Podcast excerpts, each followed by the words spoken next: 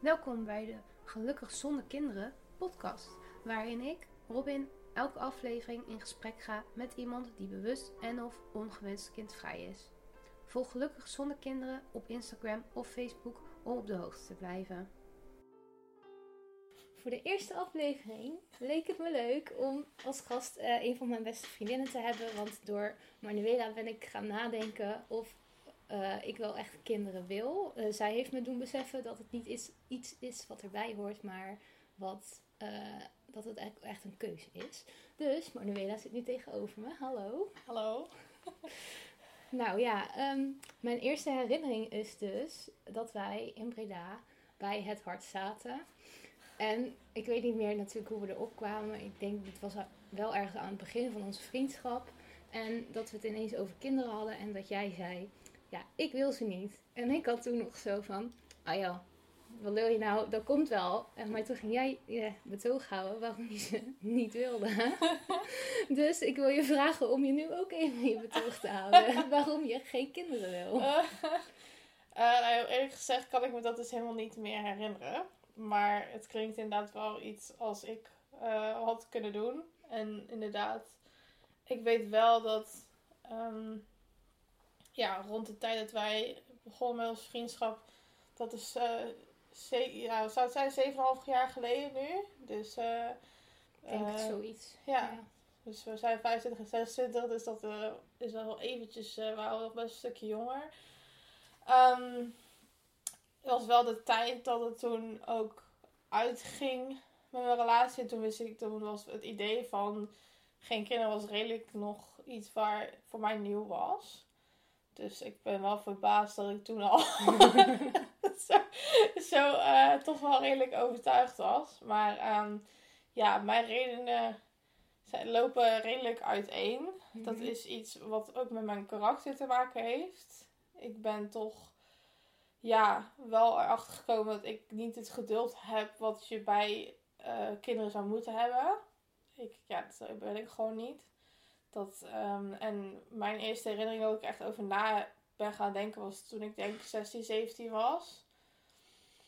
Toen eh, had ik dus een relatie en toen hadden we eigenlijk gewoon een gesprek wat, van wat doen we als ik dus zwanger blijkt te zijn. Aangezien we allemaal, ja, aangezien we gewoon seks hadden, wel veilig natuurlijk, maar dat kan gewoon misgaan. Wat doen we dan? Nou ja, gelukkig was hij het met me eens dat het dan gewoon weggehaald werd.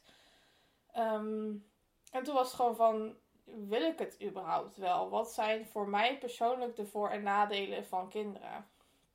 En tijdens die fietstocht, want dat was een uur fietsen, Mhm. Ehm, ja, kwam, kwam ik tot de conclusie. En eigenlijk hij ook wel. Maar ik weet natuurlijk, ik ben ondertussen al een aantal jaren niet meer met hem samen. Dus ik weet niet hoe hij er nu over denkt. Maar eigenlijk was onze conclusie dat er veel meer nadelen voor ons aan zaten dan voordelen. En een van die nadelen was bijvoorbeeld, nou ja, de standaard dingen. Dus gebrek aan slaap, Mhm. ehm, eh, gebrek aan tijd, eh, de poepluiers, het, ge- het gehuil, het geld dat het allemaal kost. Ehm, en ja, gewoon inderdaad het gebrek aan geduld van mijn kant dan.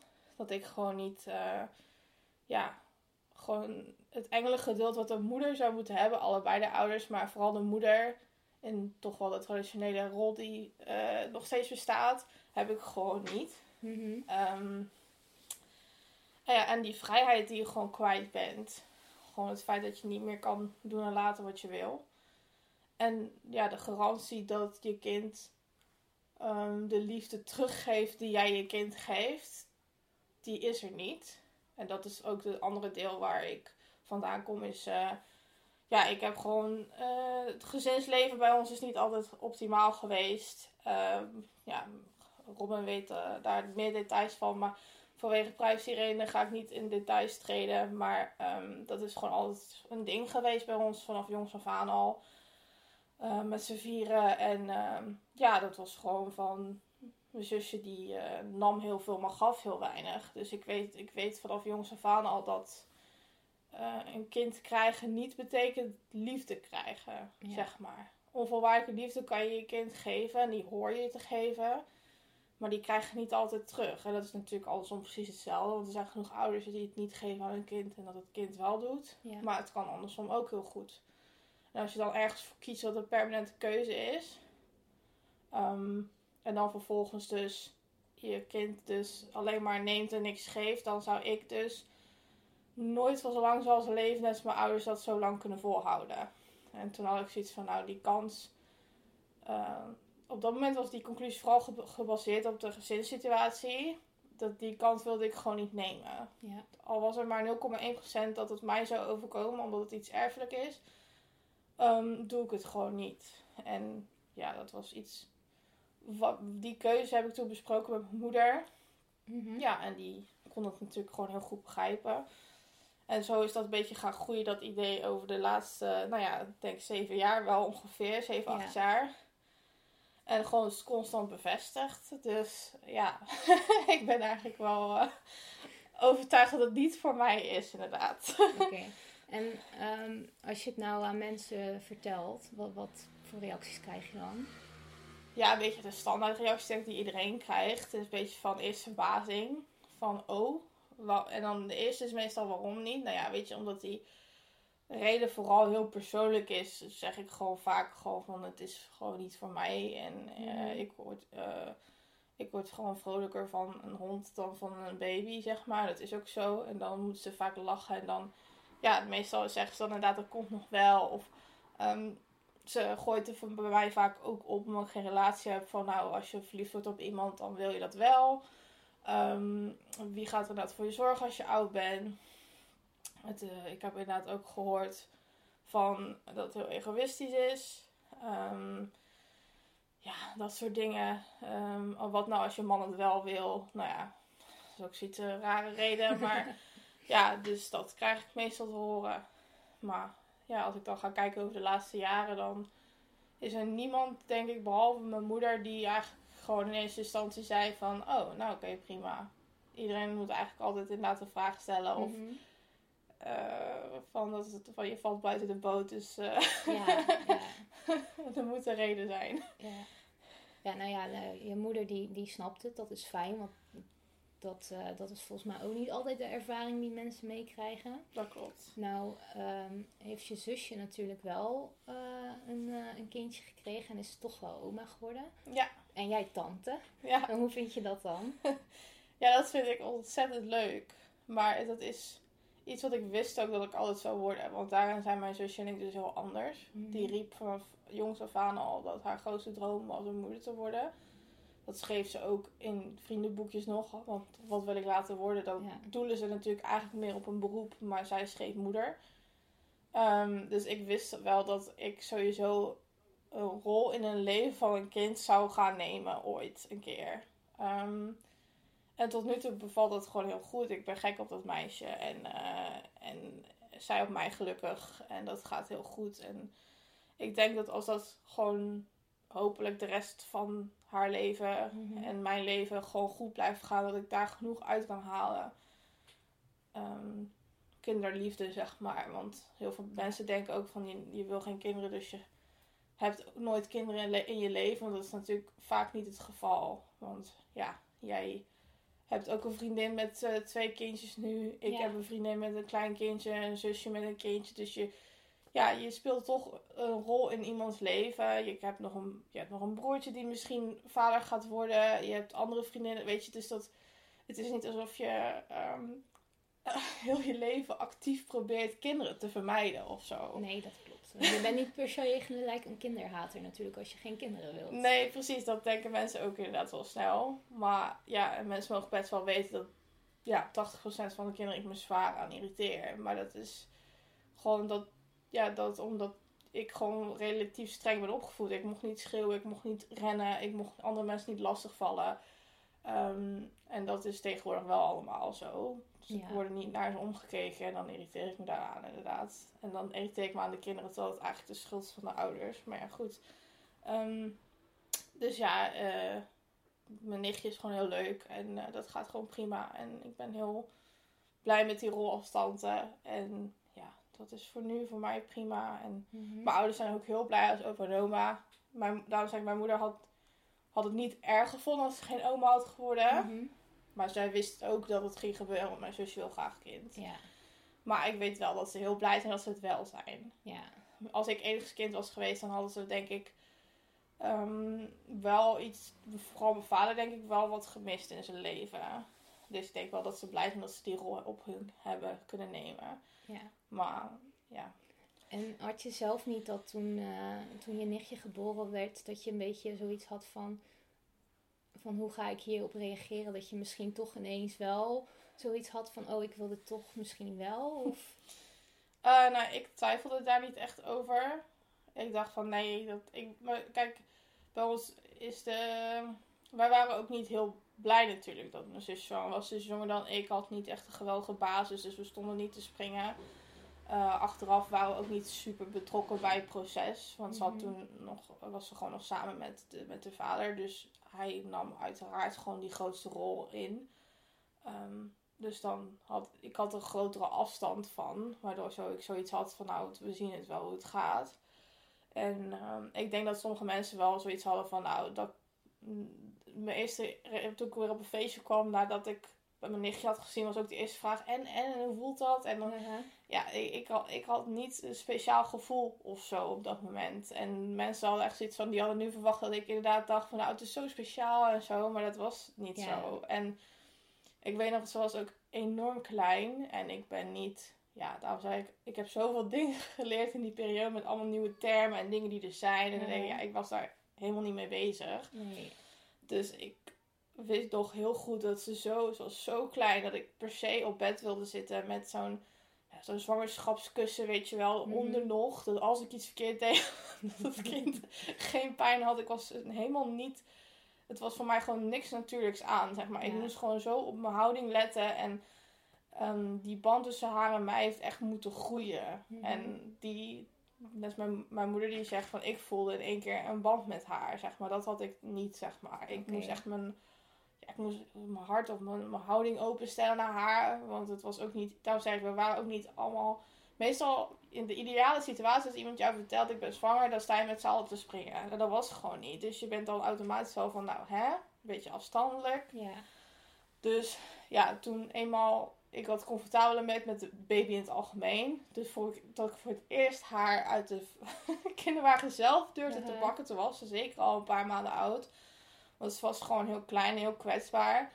Toen ja, groeide die liefde naar haar gewoon. Maar Mhm. gewoon echt als tante inderdaad. Ik vond Ja. het gewoon heel leuk om met haar te knuffelen, uiteindelijk te spelen. En nu ook dan, als ze dan naast me ligt in bed en gewoon zegt dat ze van me houdt, vind ik gewoon heel lief en fantastisch. En dan, dan overstroom ik wel met liefde, maar gewoon Ja. niks, niks in mijn buik qua eierstokken zegt op dat moment, ik wil dit permanent, zeg maar. Ja. Ik vind dit je wil het niet voor jezelf. Nee, ik wil, vind dit heerlijk als je één keer per maand daar met dat meisje daar ligt. En het mag voor mij ook twee keer per maand. Is niet van, eh, niet, dat niet meer. Ik zou altijd voor de klaarstaan. Maar het is niet iets wat ik permanent de verantwoordelijkheid voor heb. Ja, nee. En gewoon, dat ik kan gewoon lekker slapen. Ik hoef niet constant een snottenbel af te vegen. En achter dat meisje aan te rennen. Of haar constant te waarschuwen. Het is Mhm. gewoon, ik pas een paar dagen met mijn ouders op der. Ik ben de leuke tante waar ze mee speelt. En dat is gewoon mijn rol. En dat is gewoon wat bij mij het beste past. Ik heb geen zin om politieagent te spelen. Nee, precies. ja. Nee, ja, ik had inderdaad laatst dat, eh, dat een vriendin van mij op bezoek kwam met haar twee maanden oude zoontje. En nou ja, het- ik denk dat het ook alweer vijf jaar terug is dat ik voor het laatst een baby vast had gehad. Want dat was dan haar dochter. Ehm, dus ik zei ook al, ja, volgens mij is de laatste baby die ik vast heb gehad de vorige keer dat, dat jouw dochter zo klein was. Dus hij zei, oh ja, dat is wel even terug. En ik had wel even zoiets van, ik vind het wel spannend dat ze langskomt nu met een baby sinds dat ik ongeveer echt wel een jaar nu zeker weet eigenlijk dat ik geen kinderen wil. Ja. Van ja, het kan toch ineens zijn dat ik dan, als je dat toch meer in je omgeving gaat krijgen, dat je toch zoiets hebt van oh, dat is misschien toch wel leuk. En oh, ik wil ook. Maar ik, ik, had, ik, had het, ik had hem vast en ik vind het echt allemaal heel schattig en heel leuk en heel mooi en heel klein en bijzonder dat zoiets eh, ook groeit, zeg maar. Maar ik had inderdaad niet zoiets van, nee, dit wil ik nu zelf. Ik had ook toen hij begon te huilen, was mijn eerste reactie, hier heb je je kind terug. ik heb het niet gedaan, want ik vond, ja, je moet, tenminste, ik vond zelf van, ik kan dit ook wel even troosten. Nou, dat is ook gelukt. op dat moment, dus toen was ik weer erg trots op mezelf, maar ik had inderdaad niet zoiets van, god, dit wil ik echt zelf. Nee. Ehm, dus ja, dat is toch wel eh, steeds meer een bevestiging ook voor mij, inderdaad, dat ik het niet wil. Terwijl ik het echt van andere kinderen vind ik het leuk. Maar Ja. daar houdt het dan mee op. Ja, Ja. maar die vriendin die vond het niet... eh, die heeft niks gezegd over dat je... Dat je nu eigenlijk een soort van wel weet dat, dat je het niet wil. Nee, ja, zij, zij weet eh, ook al wel dat ik er wel eerst twijfels over had. En daar, hebben, daar kunnen wij gewoon makkelijk over praten. En zij snapt ook wel van als je nooit die moedergevoelens hebt of dat je die drang niet hebt. Dat je inderdaad, ze zei zelf ook van, als je ooit toch begint te twijfelen, kom je op die van mij passen. Dan ben je gelijk weer genezen, zei ze. Want ja, Wel ze, zegt zelf ook wel eens van, het is soms inderdaad zwaar. Dus ik snap dat het niet voor iedereen weggelegd is. En dat je het zelf niet, dat niet iedereen dat wil. Maar ja, zij wist ook inderdaad al van kleins af aan dat ze moeder wilde worden. Dus dat is dan toch wel heel, ja, heel anders eigenlijk. Ja, ik heb dat nooit ook echt gehad. Meer gewoon zo'n... ehm, zoiets van... Ik word moeder, zoals iedereen, zeg maar. Ja. Van, oké, eh, ik heb ook altijd inderdaad dan, tot dat moment op mijn zeventiende gezegd van... Twee kinderen, eh, jongen en meisje het liefst. Maar ja, dat is iets inderdaad wat gewoon met de paplepel vooral bij meisjes wordt ingegoten. En ehm, niet iets waar je snel over nadenkt. Omdat ook niemand jou in twijfel trekt. Nee, precies. Als jij zegt dat je het wil, al ben je vijf, al ben je acht, niemand die zegt tegen jou van denk er nog maar eens over na als je wat ouder bent. Dus je gaat er ook niet over nadenken. Nee, En ehm, dat is, ja, dat vind ik gewoon iets heel, heel onlogisch in mijn ogen. Dat een meisje van acht dus als eh, zo kan zeggen van ik wil moeder worden, dat iedereen dat prima vindt. Maar inderdaad, wanneer wij twee volwassen vrouwen zeggen dat we het niet willen, dat dat gewoon gelijk in twijfel wordt getrokken. ja. Want wij zullen er wel niet goed over nagedacht hebben. Maar zo'n meisje van acht, die weet het wel zeker. Dat ik echt denk van, ja, nee. Nee, ja, ja, of inderdaad, die wacht maar totdat je eierstokken gaan rammelen. Ja, het zou nog kunnen gebeuren inderdaad. Maar ja, ik denk, zelfs al, ik denk zelfs als ze bij mij gaan rammelen, dat ik nog steeds zoiets heb van, dat is maar voor een bepaalde periode. En voor mij is mijn vrijheid gewoon heel belangrijk. En ik kan me nu gewoon niet voorstellen dat ik dat ooit op wil geven om verantwoordelijk te zijn voor een klein mensje. Eh, waarvan je inderdaad ook niet weet wat je ervoor terug gaat krijgen. En eh, ik vind het wel lekker eh, gewoon dat ik mijn eigen ding kan blijven doen, zeg maar. Zonder dat ik rekening moet gaan houden. En Ik vind het ook gewoon een, een beangstigend idee dat je verantwoordelijk bent voor een leven. ja, Oprecht. Dat ik echt denk van, zeker in het huidige, de huidige wereld met dat internet en zo. En eh, ik denk dat wij de laatste generatie ongeveer zijn waarin internet een deel van onze jeugd was, maar niet het grootste deel. ja, Want we hebben, ik weet nog wel dat ik hives had bijvoorbeeld op de middelbare school. Ik denk dat ik iets van 14 was of zo. Toen kwam het een beetje op. Ik heb MSN gehad. Maar het was niet het grootste gedeelte van ons leven. En net zoals nu is dat wel. En ook als je zo jong bent. En dan denk ik, ehm, gewoon de standaard zorgen die je al hebt van een kind. Van komt, ze, komt hij of zij goed aan op school? Wordt, ze niet, wordt hij of zij niet gepest? Ehm, de ongelukken, al die angsten, die, die zijn standaard, zeg maar. Dat, dat heb je gewoon als ouder zijnde. ja, En dan ook nog al die externe factoren nu. Dan denk ik, nee, ik zou gewoon, denk ik, constante stress, con- constante zorg. En dan ook nog eens dat ik wel denk dat we het klimaat gewoon naar de, naar de galamiezen gaat, zeg maar. ja. Het was nooit een. Ik had, het was nooit echt een reden totdat ik er eigenlijk over na ging denken van. Ja, maar wat nou als er niks gebeurt? Want ja, er gebeuren wel dingen, maar veel te weinig. Van wat laat je dan achter aan zo'n kind? Weet je wel? Dat, Ja. dat is gewoon niet. Dat denk ik, nee, dat, dat, dat, dat wil ik gewoon niet. Ik, ik denk dat wij, als wij mogen, 80 plus mogen worden, dat we al gel- van geluk mogen spreken als het al niet helemaal naar de galamise is. ja. Dus het gaat toch sneller dan, eh, dan ze eerst ook zeiden natuurlijk. Ja, en dat is ook wel iets wat je nu steeds meer leest. Ik dan in ieder geval. Van Mhm. dat eh, als mensen dan zeggen van ik wil geen kinderen, dat het soms ook gewoon een klimaatkeuze is. Ja. Ja. Dat is wel eh, een nieuwe reden eigenlijk. Want ik denk, ehm zij heeft mij eh, een paar maanden terug zo'n een boek geleend over eh, vrouwen die geen kinderen willen. En dat boek kwam uit 2007, wat mij heel erg verbaasde. Dus ja, waarin ook stond dat kinderloze vrouwen altijd zijn geweest. Alleen ze werden gewoon altijd de mond gesnoerd. Eigenlijk. Ja, je kon er niet over praten. En Nee. ja, nog steeds moeilijk. Ja, Ik merk in mijn eigen omgeving wel dat er meer begrip voor is. Maar over het algemeen is het inderdaad nog steeds wel dat, dat je bijzonder aangekeken wordt. Ja. Als je zegt ik wil ze niet. en je moet je gelijk verantwoorden. Ja, Eigenlijk. waarom? Het is niet zo van niemand zegt oké. en Nee. klaar is het, zeg maar. En ze willen gelijk weten waarom. En ik vind het niet erg om uit te leggen, maar niemand vraagt waarom wil je ze wel. En ik denk dat het daar een beetje misgaat. Ook met het feit dat er zoveel kinderen op de wereld zijn eh, die in een ongelukkige gezinssituatie zitten. Eh, wat voorkomen had worden, kan worden, denk ik, als Mhm. mensen gewoon beter nadenken over of ze het wel willen of niet. En maar niet maar gewoon aan beginnen, omdat het erbij hoort. Nee, precies. Omdat het de, de, maatschappelijke norm is. En Ja, dat er wordt gedacht van je doet het huisje, boompje, beestje. Terwijl dat inderdaad niet eh, voor iedereen is weggelegd. nee, zeker niet. Nee, dus ja, ik denk dat dat ook gewoon een ding is wat ik mensen zou aanraden. Ik wil niemand overtuigen van doe het niet, maar ik wil mensen wel gewoon een soort van bewust maken van het feit inderdaad van het is een keuze en denk er gewoon goed over na. En als die conclusie dan nog steeds is dat je het wil, dan is het alleen maar beter. Ja, Want weet dat het ook zwaar kan tegenvallen soms. En dat je dus ook die eh, depressie kan krijgen na zwangerschap. Dat het niet altijd die roze wolk is waar iedereen het altijd over heeft. Maar als jij dan denkt van nou, dan is het me nog steeds allemaal waard. Weet je, dan doe het gewoon. Dan, dan zal je ook vast een supergoeie ouder worden. Dat, dat, dat geloof ik. Maar Mhm.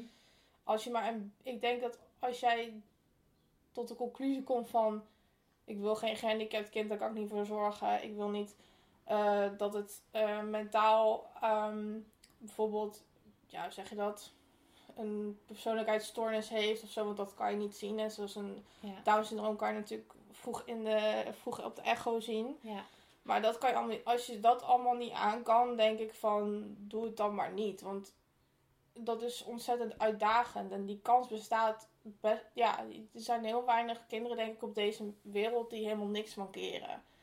Net zoals jij en ik bijvoorbeeld. Wij bewandelen een pad en die gaat over het algemeen, zeg maar 85% van de tijd gaat dat prima. ja, Wij doen ons ding. En, maar als ik dan in mijn omgeving ga kijken, dat, ik ken genoeg mensen, ook zeker buiten mijn zusje om, die dat niet doen. En die voor heel veel zorgen hebben gezorgd. ja, En dan denk ik van ja, als je. Ja, dat is dus ook iets. Het is zo.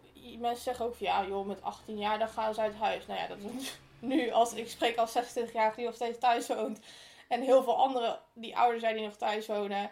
Dat dat niet het geval is. En wanneer het je kind is, dan blijf je denk ik ook het zien als je kind. Al is, die, Ja. al is die 26, al is die Mhm. 35.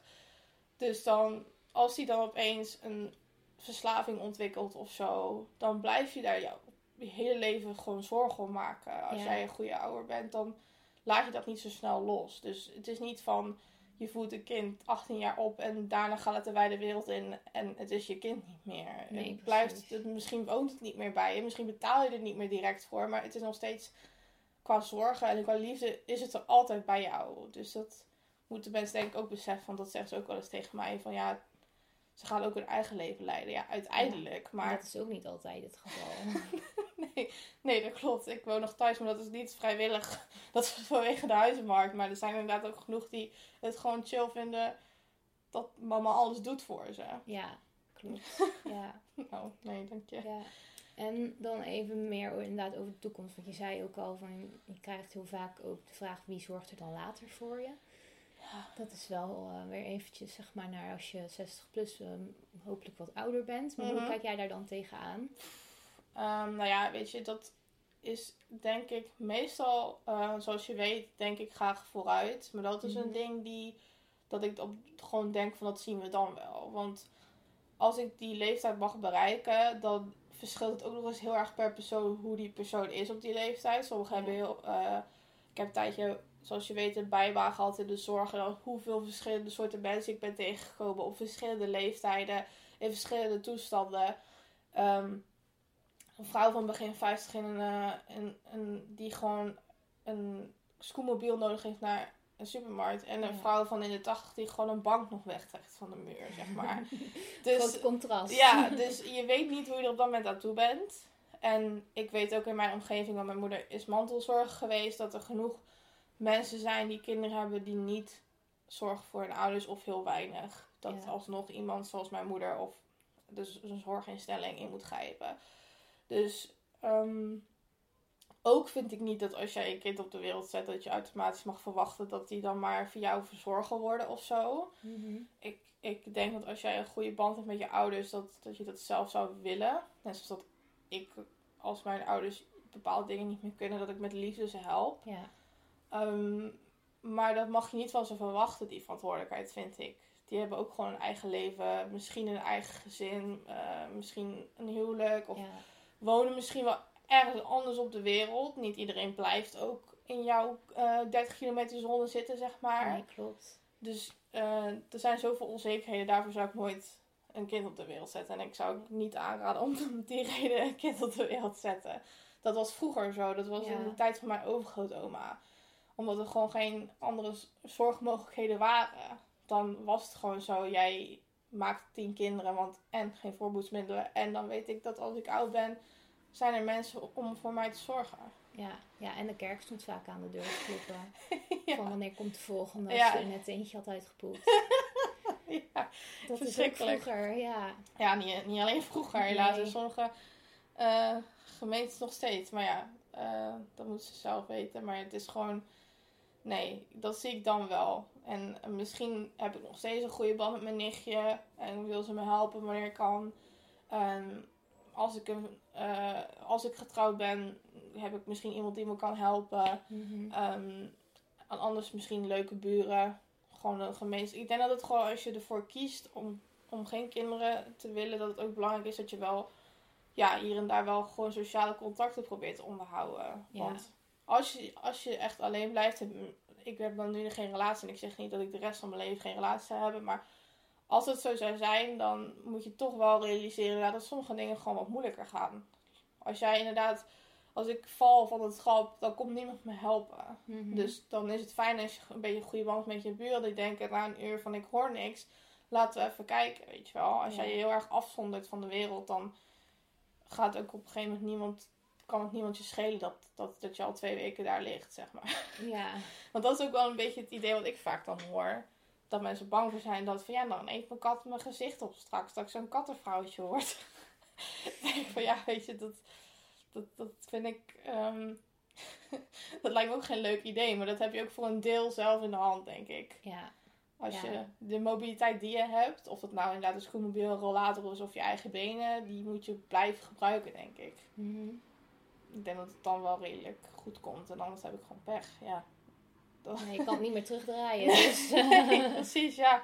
Dat is dan maar zo. Dat, ja, daarom zeg ik, als je kinderen ehm, aan de andere kant van de wereld wonen, dan kunnen ze ook niet naar je toe komen. Als ze Nee, al, wonen, snel, nee. al, daar, al wonen ze in Friesland, dan duurt het al twee uur Mhm. vanaf, vanaf mij. Dus dan, ja, dan kunnen, ze, dan, dan kunnen ze ook jou niet helpen als je daar eh, ligt met een hartaanval of zo. Nee, precies. Dus ja, nee, dat vind ik. eh, Nee. En eh, we hebben het ook al wel eens over sterilisatie gehad. ja, Hoe denk je daar nu nog over? ja, ik zou dat nog steeds zelf wel graag willen. Maar ik snap wel dat soms mensen een beetje redelijk wel geschokt reageren dat ik dan dat ik dat wil. Mhm. Omdat het dat wel echt. Omdat dan toch denk ik mensen inderdaad vaak denken dat ze van oh, die gaat nog wel een keer twijfelen of dat komt nog wel een keer. Ehm, en als ik dan zeg dat ik dat wil, dan weet ze eigenlijk wel van dat het redelijk permanent is dat ik het gewoon niet wil. En het is ook wel gewoon redelijk permanent. Maar ik wil, ja, ik vind het gewoon. Kijk, ik heb nu geen relatie. Ik heb.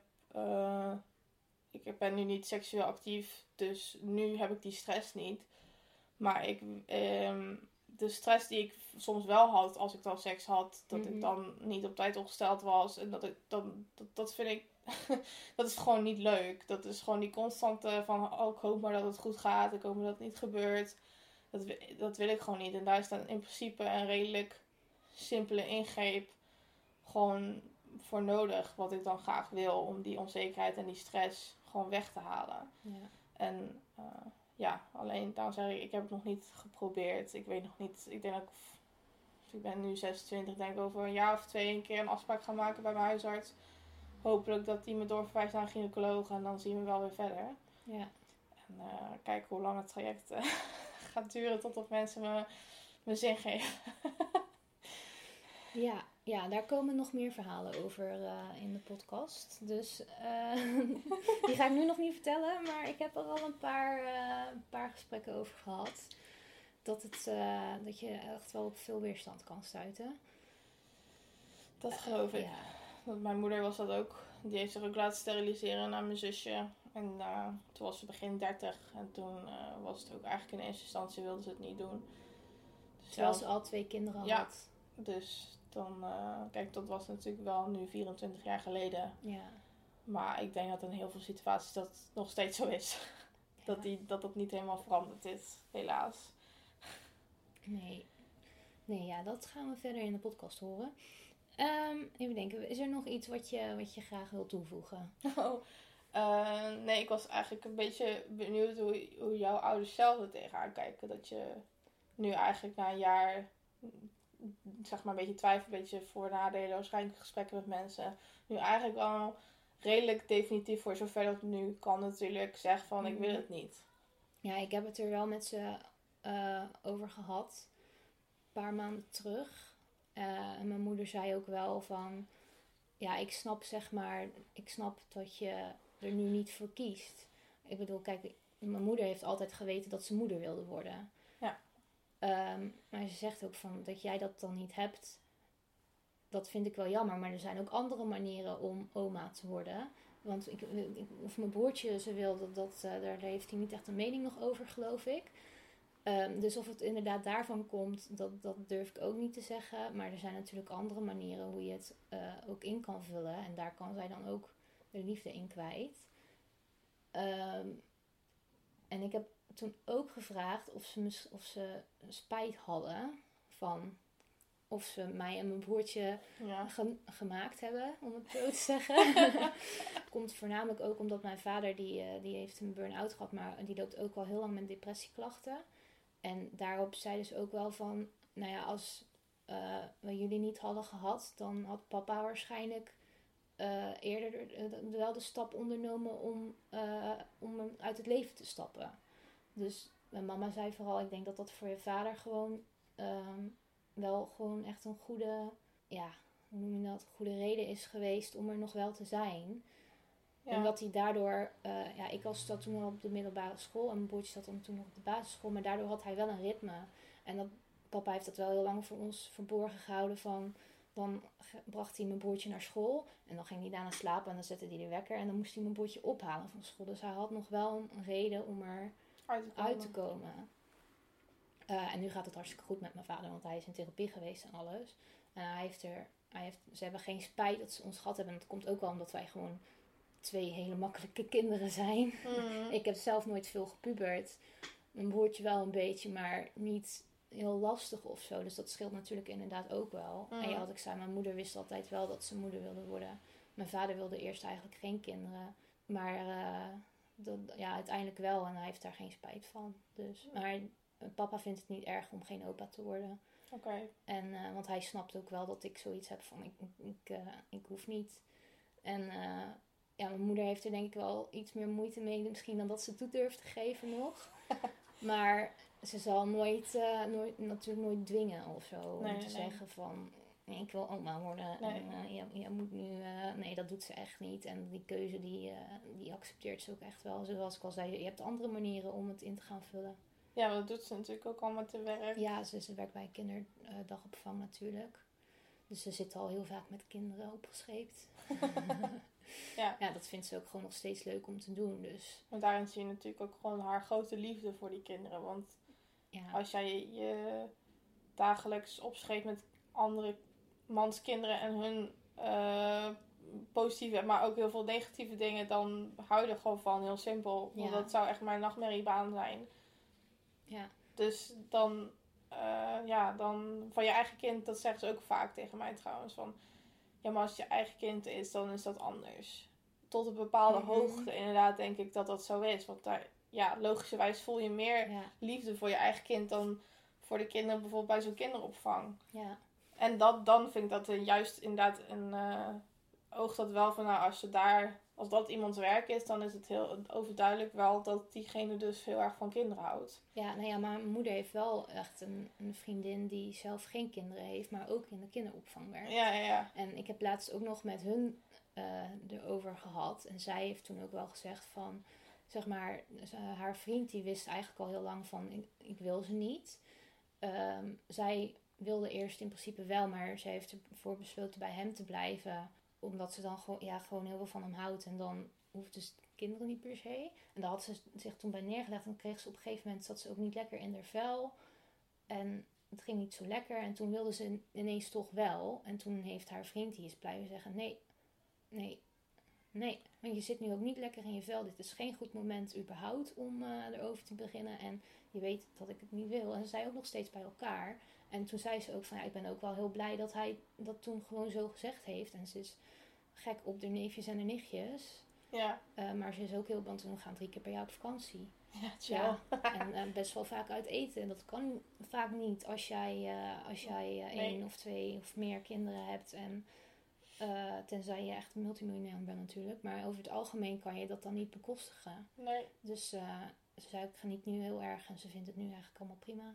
Ja, dus waarschijnlijk heeft zij wel een soort van ehm, lichtelijke eh, ge- moedergevoel in zich, maar kan dat dus kwijt in haar werk en hoeft ze dus niet per se. Ja, en bij de neefjes en nichtjes, Ja. denk ik. Ja, Want dat las ik ook vaak nog inderdaad, dat sommige vrouwen dan wel inderdaad bijvoorbeeld in het onderwijs zitten of zo. En dat vind ik dan wel, dat, ik zou dan wel eens met, op, oprecht met zo'n vrouw willen spreken hoe ze dat dan uithoudt. Want ik, ik pik meer van mijn nichtje dan dat ik Mhm. zou pikken van een vreemd kind. Snap je wat ik bedoel? ja, En als je dan een klas vol hebt van die doelrakken, die dan allemaal, tussen allemaal, het overgrote deels eh, ondeugend is en constant loopt te schreeuwen. En ja, dan zou ik gillend gek worden. ja, En dat vind ik dan wel knap dat je dat dan zo kan. Zeker als je zelf dat gevoel niet hebt voor, je, voor van ik moet dit ook zelf hebben. Ja. Dat vind ik wel bijzonder. Misschien kom ik nog iemand eh, tegen die ik kan interviewen die ook zo'n beroep heeft. Eh, dan ben ik wel benieuwd eh, hoe dat werkt. volgens mij nog geen reactie daarop gehad. Nou, maar- als iemand luistert en zich herkent, en meld je. meld je graag. Ja, dat vind ik wel heel bijzonder. ja. Maar dat is wel grappig, want jouw, jouw ouders die zitten in principe dan meer in de klassieke rol van dat jouw moeder het dus erger vindt dan, dan je vader. Want dat hoor je wel wat vaker natuurlijk, dat die moeders graag oma willen worden en dat die vader zoiets hebben van, nou ja, het zal wel, ik zie vanzelf hoe het gaat. En bij mij was het dus precies andersom. Maar voor me denk dat mijn zusje de sterkste reactie van alle drie heeft gehad. Die heeft letterlijk gewoon, ik zat, ik weet het nog heel goed, ik zat aan de ene kant van de kamer, zij stond en ze heeft me echt aangekeken en ze was echt gewoon hartstikke boos. En ze zei, ja, het is hartstikke egoïstisch en je ontneemt me de kans om een hele leuke tante te worden en dat soort dingen. En dat ik echt dacht van, mm, oké, Eh, rustig. en ja, mijn vader die heeft er heel erg aan moeten, aan moeten wennen, want die heeft ook gewoon gezegd, van, ja, jij, die heeft het ook me denk ik wel een beetje kwalijk genomen dat ik hun de kans ontnam om een zorgeloze opa en oma te worden. En ja, gewoon überhaupt mijn, mijn karakter heeft heel erg aan moeten wennen. Want het, ja, ik ben, Mhm. zoals je weet, natuurlijk heel feministisch. En het boeit me allemaal niet zoveel dat, wat mensen daarvan vinden. Ja. En faam met het feit dat ik dan geen kinderen wilde. En hij heeft ook gewoon tegen me gezegd van ja, eh, maar op deze manier ga je nooit een, rel- een man vinden. Want ja, dat gaat allemaal niet met al die eh, dingen die jij denkt, zeg maar. Toen heb ik ook wel zoiets gehad van oké, nou ja, als die niemand wil, dan prima. Ja. Ja. Dus, eh, maar gelukkig is die wel bijgekomen. Hebben we er heel goed over kunnen praten. En heeft hij ook wel zelf nu beseft van... Ja, ik snap wel dat, het niet, dat ze het niet wil. En Ja. dat is ook wel een beetje dat wat je zegt van dat gesprek met je ouders van heb je spijt van je kinderen. Ik vind dat sowieso, eh, dat, die, dat gesprek heb ik ook gehad. Gewoon heel tof als dat kan met je ouders. Want ik denk dat heel veel ouders zoiets hebben van, eh, wat, eh, wat denk jij? Ja, Maar mijn, mijn ouders hebben, zo, mijn moeder weet sowieso, die heeft al, zegt al jaren als ik opnieuw zou mogen beginnen, zou ik er niet aan beginnen. En mijn vader heeft het eerst gezegd van wel, maar dat is nu anders. Die is ook van de gedachte veranderd. Ja. Dus die, die is dan vaak wat later dan mijn moeder. Nu een aantal jaar later komen ze Mhm. toch vaak op dezelfde conclusie uit. En dat is iets wat ook heel veel, wat ik zie op Facebook of zo, als dan een keer een, een moeder zich uitspreekt van joh, het valt me eigenlijk tegen Mhm. dat diegenen zo door het slijk worden gehaald. Van dan, dan ben je geen goede ouder of dan hou je niet van je kinderen. Of, en dat is niet zo. Want ik zal nooit twijfelen van dat mijn ouders van mij houden. Ik weet 100% zeker dat die onvoorwaardelijk veel van mij houden en alles voor me zouden doen. Maar bepaalde dingen in het algemeenheid met kinderen, maar dan in dit geval vooral met mijn zusje, zijn gewoon tegengevallen. En ik vind dat dat gewoon verwoord mag worden. Ja, want dat hoor je eigenlijk niet vaak genoeg. Je, je ziet alleen maar de leuke en inderdaad de roze wolk. En Ja. vooral op social media je ziet alleen maar de leuke momenten. Terwijl er ook, ja, je kan ook gewoon echt een, een, een krijsbaby hebben die je Ja. een heel jaar lang inderdaad bijna uit je slaap houdt. Ja, dat, dat, en het is heel menselijk om dan soms te denken van, mag de baby even ergens anders heen? Maar Zeker. Mag ik hem alsjeblieft eh, eh, achter de bank plakken? als je het inderdaad echt uitspreekt, dan, dan ben je een, een slechte moeder tussen haakjes. Terwijl ik, ja, ik denk dat het gewoon heel menselijk is dat je het ook al soms een beetje zat bent. Ook wat het je eigen kind is. Zeker weten. Zeker weten. Ja, Zeker als jij een heel rooskleurig plaatje erbij had. En ja, ja want ik heb ook... eh, want ja, mijn, daarom zeg mijn ouders hebben nooit echt, echt het probleem gehad met mij. Maar dat is gewoon wel iets wat mijn moeder ook is tegengevallen over die constante zorg waar ik het over had, zeg Ja. maar. Dat, ze vertelde me laatst ook nog dat ik voor het eerst ging fietsen naar de middelbare school. En nou ja, voor mij is dat best wel een stukje. Een klein, ik ging van een klein dorpje in Brabant, moest ik fietsen naar een stad in Brabant. Dus ik moest een uur fietsen. We gingen wel natuurlijk met een groepje, want als 12 jaar doe je dat niet alleen. nee. Dat ze zei dat ze bijna een kruisje sloeg toen ik 's middags thuis kwam, zeg maar. Dat ze zich zo constant dan... Ja, ik snap dat wel. Want ja, Ja. je fiets, kan zo aangereden worden. Maar dat is dus die constante zorg die je dus de rest van je leven gewoon eigenlijk houdt, min of meer. Ja, En, en dat is al met een kind die dus eigenlijk waar ze van overtuigd zijn, die wel op zijn voeten belandt. En laat staan als je dat dus niet hebt, zeg maar. En dan, dat zij, daarom zegt ze dat dat is mij tegengevallen. Dat het dus zoveel in mijn hoofd speelt, die zorgen. ja. Waardoor ze dus niet meer er zou aan beginnen. Nee, ja, dat, dat snap ik inderdaad wel. Want je, je blijft je gewoon continu zorgen maken. Ja, Ja. Uit iets wat inderdaad, ja, dan moet je het leren loslaten, maar alsnog. Ja. want die zorgen merk ik niet aan mijn ouders. Dus het is niet dat ze me... ehm, ik ben denk ik andersom soms zelfs meer de stalker. Dat ik wil weten of ze goed is aangekomen en weet ik het allemaal. Maar het is gewoon iets wat ze me nou vertelt. Want dat heb ik op dat moment gewoon niet eens gemerkt. Dus het is niet dat ze me... Dat ik niet naar Breda mocht omdat ze bang was dat er iets gebeurde. Maar Ja. als zij mij s'nachts ophaalde om twee uur, dan was ze wel gewoon... Ja, je bent gewoon heel alert. Zeker als meisje zijn, dan... Je maakt je gewoon zorgen dat je kind niks overkomt. Ja, en dat is gewoon wel, denk ik, mentaal heel vermoeiend. Ehm, voor zover ik dat nu kan zeggen. Kijk, ik maak me wel eens op bepaalde manieren zorgen om mijn nichtje. En dat is dan denk ik nog maar een fractie van wat, wat een moeder of een vader zou kunnen voelen. En dan denk ik, jeetje, als je dat con- constant moet voelen, dat, dat is Ja. niet, dat is gewoon mentaal ontzettend de vermoeiend. rest van je leven. Ja, dat, dat is ook iets wat ik gewoon niet. eh, wat ik, eh, daarom wil ik het ook niet. De voornaamste reden is ook gewoon dat ik eigenlijk nooit echt die moedergevoelens dan gehad heb. Ik dacht altijd dat het erbij hoorde, inderdaad. Dat het normaal was dat je dan een partner krijgt en, eh, en, eh, en eh, er daarna een kind of twee of meer komt. Maar Ja, zo'n ja, dat, er zijn ook natuurlijk van, ook vroeger uit gewoon best wel, wel veel vrouwen die geen moeder worden, maar je, je ziet of je hoort ze niet. Dus dat, dat dat bestaat, daar kom je soms pas inderdaad la- laat achter. En ik kwam daar inderdaad door jou achter. En ik heb daar dan, had daar eerst nooit over nagedacht. terwijl mijn ouders al heel lang vrienden hebben die geen kinderen hebben. Maar waarom ik dan nooit erbij na had gedacht. Ik denk dat ik gewoon dacht van, oh, dat zal dan wel niet gelukt zijn of Ja. zo, weet je Je wel. gaat automatisch vanuit dat het ja, ongewenst is. Dat het, dat, dat het niet gelukt is, inderdaad. En dan, je denkt er niet over na dat dat een bewuste keuze is geweest. Klopt. Nou, ik heb niemand. Nee, ik heb één, we hebben één vriendin eh, van mijn ouders. Die heeft, eh, die heeft, die heeft me ook rijles gegeven. Die heeft geen kinderen. En daar heb ik dan ook wel met haar toen over gepraat. Maar verder. Verder eigenlijk niemand in onze omgeving qua vrienden. We hebben hele goede vrienden uit Zaandam. En die hebben dan één zoon. En die kwam, heel, die kwam zo makkelijk ter wereld, zeg maar. Daar hadden ze bijna geen moeite voor moeten doen. En toen wilden ze graag een tweede. En daar zijn IVF-trajecten aan voor voortgekomen. En daar is nooit een tweede gekomen. Ja. En eh, ja, en daar heeft ze heel lang verdriet over gehad. En toen ik dus vertelde dat ik er geen wilde, kon ik, kon ik wel zien aan haar dat het een beetje, nou ja, niet, niet, niet stak of zo, maar wel zo van, ja, hallo, ik wilde graag een tweede. Ja. En, eh, maar ja, uiteindelijk konden we daar wel goed over praten. En dan zie je toch wel dat, dat je, ik denk dat het gesprek openen gewoon heel belangrijk is. Want zij mag, zij mag heel graag een tweede willen.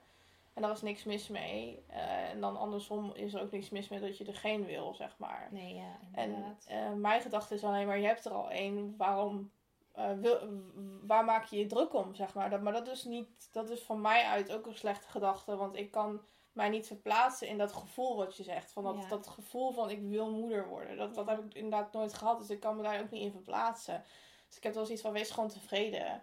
En dat is, de- ze is nu tevreden, zeker weten, maar het heeft echt wel een tijdje geduurd. Ja, je dat, hebt dan dat- toch een soort rouwproces dat het niet gelukt is. Ja. Zeg maar. ja. Terwijl ik zoiets heb van, je bent toch moeder?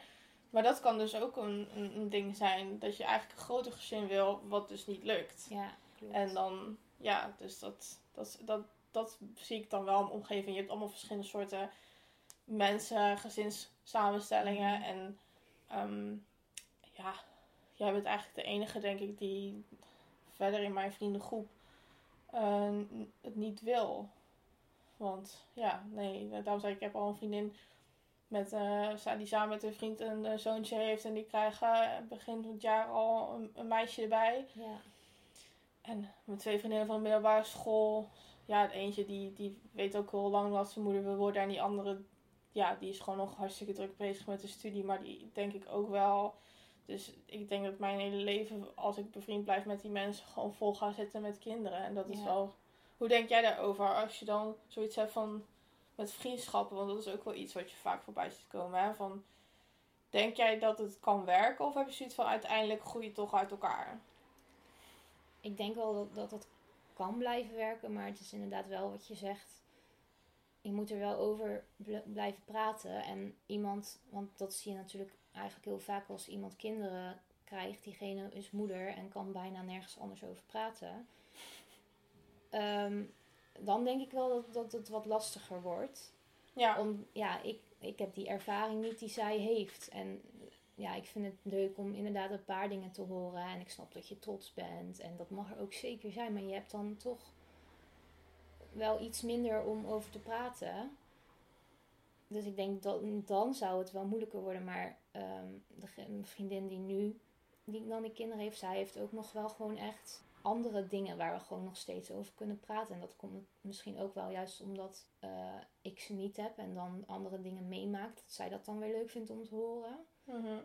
En je, je weet ook wel gewoon natuurlijk als iemand kinderen krijgt, dan, dan draait de wereld daarom en kan je minder vaak afspreken. ja. Nou, en dan heb ik ook nog eens dat zij in Limburg woont en ik in Hilversum. Dus dat, dat is een- ook wel een heel eind. Dus wij proberen om de, om de maand, om de zes weken te bellen even een uurtje.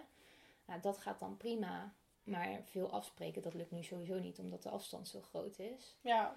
Eh, maar ja, ik denk als je, als je nog wel allebei gewoon de, er, er energie in blijft steken, dat het wel kan werken. Ja, ja dat denk ik ook wel. Maar wel een be- je moet er wel een beetje je weg in vinden en daar allebei oké mee zijn. Ja, en ik denk dat compromis stellen van beide kanten gewoon noodzakelijk is. Want Ja, ja, ik, ik zit dan wel eens eh, in een kamer met eh, een kind waarvan ik denk, ja, hier zit ik eigenlijk gewoon niet op te wachten. En andersom zal zij een keer eh, de kinderen moeten afdroppen bij de opvang om mij eh, ja, zeg je dat? Dat, dat? dat ik niet altijd haar kinderen hoef te hebben bij mij, snap je? Ja. En dat gaat gelukkig tot nu toe prima. En eh, nou ja, je kent haar. Zij heeft, ze- zij heeft nooit een issue gemaakt van dat ik ze niet wil. En ik uiteraard nooit een issue gemaakt van dat zij ze wel wil. Dus Nee, eh, ik denk dat het zeker kan werken. Ik denk alleen wel dat het moeilijk is als wij... Stel, wij zijn de enige in onze allebei onze vriendengroepen. Mhm. Dan hebben we in ieder geval elkaar nog. Maar ik denk Ja. dat het wel een dingetje is. Als je constant omringd bent met, met gezinnen. En ook met die verjaardag bijvoorbeeld toen die één werd. Ik zat daar als enige single tussen allemaal stellen. Waarvan ook eentje een kind mee had genomen. Eentje was, die ook nog zwanger was, die vrouw. Mhm. Dan zit je daar. Dan voel je je wel een beetje... Ja, van ik hoor hier niet of zo. Eh, van ik heb ook niet echt iets om. Want het gaat dan vaak. Ja, je bent sowieso op een verjaardag van een kind. Maar eh, je hebt nog een andere kind die mee is genomen. Je hebt nog een vrouw die zwanger is. Dan gaat het gewoon constant daarover. Ja. Ja, en ik zit dan letterlijk gewoon van. Het enige manier dat ik soms wat te zeggen had, is omdat ik een nichtje heb. Maar dat Ja. is het ook. Als ik die niet had gehad, had ik gewoon geen woord om over te spreken. Nee, dat, dat, dat maakt het inderdaad wel lastig. Ja, en ik, ik, ik zit ook niet te wachten op al die kinderverjaardagen. Ik vind het heel leuk als die... Hij werd één, ik had een leuke cadeautjes voor hem gegeven, vond het leuk om te gaan.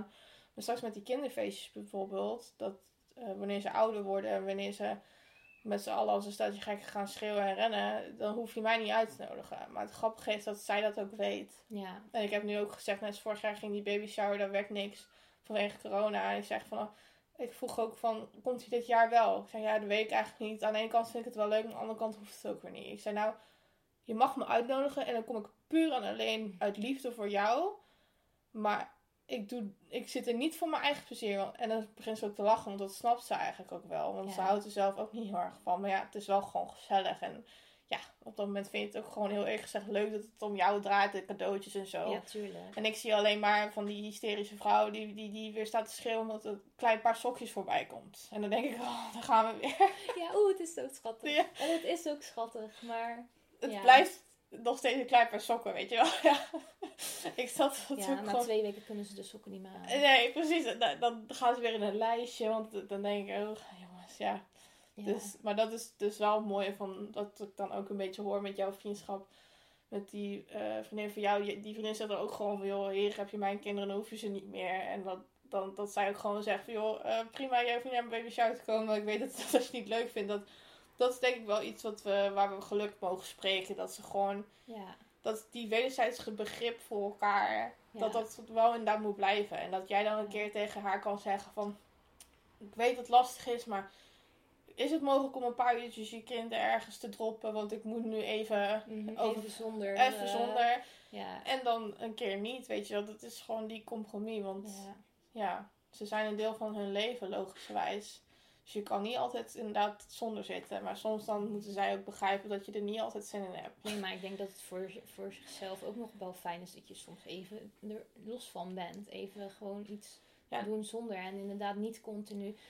Eh, Jantje, kom eens terug en eh, Jantje niet, niet slaan. En, eh, Ja, en kan pas, amper- pas op dat je niet valt. en je kan amper een gesprek voeren dan. Ja, ja dat Nee. is dan soms heel moeilijk, ja. Maar ja, dat, dat, je weet wel dat het erbij hoort en dat vind ik niet zo erg. Maar ik denk ook wel dat het nog verschil uitmaakt. Want we hebben nu inderdaad dan allebei één vriendin die al twee kinderen, of bij jou in het geval nog eentje op komst is. En dan, bij hun is het gelukt natuurlijk. En daar zijn ze on- onwijs blij mee en gelukkig mee. Maar je kan ook nog straks vriendinnen krijgen. Want we zitten wel nu op een leeftijd dat dat een beetje gaat komen. Dat iedereen Mhm. het gaat proberen of het wil en het dan nog niet lukt dat ze, ja, ik snap ook wel dat als je het heel graag wil en iemand zegt ik wil niet, dat je wel een beetje zoiets kan hebben van het is heel oneerlijk. En dat is natuurlijk ook wel Ja, oneerlijk, maar ja, eh, ik snap jouw gevoel en ik vind het onwijs heel erg dat het dan niet lukt. Maar ja, ik wil niet en ik ga niet, niet wel willen omdat het oneerlijk is, zeg Nee. maar. Dus ja dat, dat, dat, dat is inderdaad waar. Daar heb ik net nog niet over nagedacht. Maar ja, ik hoop van gans harte van mijn, voor mijn vriendinnen dat dat niet voor hun overkomt. Maar dat Ja. kan wel inderdaad natuurlijk. Ja, als dat een... Het zou heel vervelend zijn als dat een dingetje zou worden.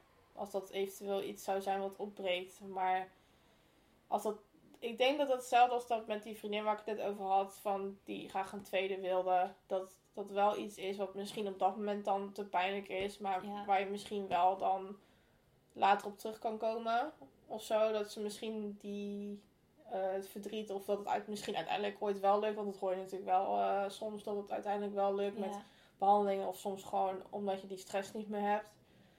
Dat je misschien dan wel weer terug kan groeien naar elkaar of zo. Want ik snap, kan wel heel beg- erg begrijpen dat het inderdaad een emotioneel proces is voor iemand. Ja. Want dat is hetzelfde als ons ding om het wel te moeten. Daar worden wij ook niet vrolijk van. Nee. Dus dat is hetzelfde als hier heb je een baby, dit moet. Dan dat is eigenlijk hetzelfde, voor ons hetzelfde als Ja. dat iemand het niet mag die het wel heel graag wil. Nee, ja, inderdaad. Ja, maar ik heb nu soms wel... Ik heb één keer gehad dat ik eh, over tijd was en dat ook mijn borsten zeer deden. En dat ik zoiets had van kut. Maar we, we, doen het eigenlijk, we doen het altijd veilig. Niet, niet eigenlijk, we doen het altijd veilig. Dan moet er ergens iets verkeerd zijn gaan. Ik slik geen anticonceptie, dus we gebruiken echt condoom. En ik, merk altijd, ik weet gewoon zeker dan dat, dat het goed zit. Maar ja, misschien dat het dan een keer gebeurt dat hij toch heeft gelekt zonder dat we het wisten. Ja, ik, ik, heb, ik ervaar al stress bij het idee dat ik misschien zwanger ben. Hmm. Want ik, ik, ik let er heel erg op en ik zou er dan ook echt op tijd bij zijn eh, voor een abortus. Dat het echt nog maar zo klein is. Dat, dat... Want dat zou wel gelijk nu de eerste, het eerste wat beste wat je doet is wel gewoon die kliniek bellen. Dat denk ik wel, ja. Ik, denk, ik, ja, ik, ik zie het nu sowieso niet in mijn leven. Nee. En ik weet inderdaad toch zeker dat ik het dan niet wil. Dus ik ga er niet gelukkig van worden als ik dan zwanger raak en een wel, een wel een kind krijg. En alles moet omgooien en wat ik nu aan het opbouwen ben, zeg maar. Ja, Dat wil ik niet loslaten. nee, Dus voor mij, da, dat is het is wel een reden waarom ik gewoon er heel alert op ben. Want ik zou het wel heel moeilijk vinden als ik er pas na 14 weken zeg maar achter zou komen of zo. En je kan vanaf 20 weken volgens mij nog wel een abortus laten Tot doen. 20, Tot ja. 20. Ja, volgens mij ja. Maar ja, ik, ik weet niet, ik vind dat dan toch... Het, het, groeit al en het lijkt me echt heel bijzonder om, om je lijf te, te, te voelen veranderen. En om wel iets in je te hebben, zeg maar. Hmm. Maar ik zou, nee, die verantwoordelijkheid wil ik ook gewoon niet. Dus ik ben gewoon heel alert op dat, dat ik niet zwanger ben, inderdaad. En wat, je, wat we laatst hadden met eh, dat Vera die eh post deelde met... Je ziet nooit iemand met, blij met een negatieve zwangerschapstest. Ja, Ja, ik heb er gelukkig nog geen hoeven doen. Het kan natuurlijk wel een keer gebeuren. Maar ik zou ook heel blij zijn met een negatieve zwangerschapstest. zeker. Dus ja, ja. nee, ik denk dat er... Als we gaan kijken naar het percentage zwangerschapstesten, dat ze vaak mensen over het algemeen denk ik vaker blij zijn dat ze negatief zijn. Want ja, hoe, wat zou de gemiddelde leeftijd nu zijn dat mensen beginnen met seks? Wat zou het zijn? 15, Ja, 16? het wordt wel steeds later, volgens mij. Ja, dat, dat, ik verbazingwekkend. dat vind ik verbazingwekkend. Maar een beetje gezien het huidige klimaat waar mensen aan toe komen nu. Maar Ja. oké, stel 17. Nou, dan stel je hebt je, je vrouw is gemiddeld vruchtbaar tot de 50ste of zo. Dus dan, dan ben je eh, ja, 33 jaar dat je seks hebt waarin je zwanger kan worden.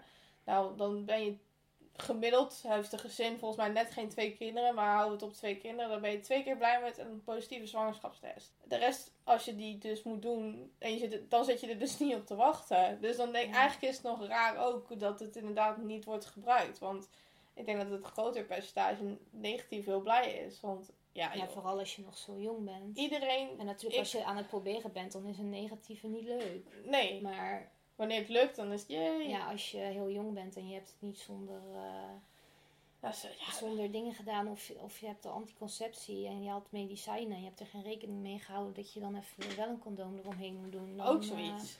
en het dan, dan misschien wel bent, ja. Is jou dat geleerd op school? Dat eh, de pil niet goed werkt met antibiotica en met... volgens mij niet. nee, Ik weet het wel, maar ik volgens zou mij- niet weten waarom ik dit weet. Ik weet het door mijn moeder. Dat weet, mijn moeder die heeft dan een zorgachtergrond, dus die wist dat. Ja. Maar dat zijn echt van die dingen Nou, van ja, moet de dokter dat wel zeggen hoor. Als, eh, ja, dat zou goed kunnen. Maar ik was best wel jong dat, dat ik aan begon. Dus ik zou dat niet meer weten of het is gezegd. Het zou best kunnen hoor. ja, dat durf ik ook niet te zeggen. Maar ik, Maar ik, ik kan me niet heugen dat ik dat op school heb geleerd, nee. nee, nee, maar dat, dat is ook iets wat moet veranderen. Ja, sowieso. Maar dat is weer een ander onderwerp. Ja, dat moet, dat- Dan gaan we de hele feministische kant op. ja, dat moet anders, jongens. nee, maar dat zou ook wel helpen, denk ik. Als dat al een beetje anders is. Nou, volgens mij was het wel. Ja, ik denk dat we nog heel lang kunnen doorpraten hierover, maar nou ja, ik heb geen vragen meer verder. En eh, dan wil ik je heel erg bedanken voor het gesprek. graag gedaan. En wij zien elkaar weer. Zeker, zeker. Leuk dat je hebt geluisterd naar deze aflevering. Volg Gelukkig Zonder Kinderen op Instagram of Facebook om op de hoogte te blijven. Tot de volgende!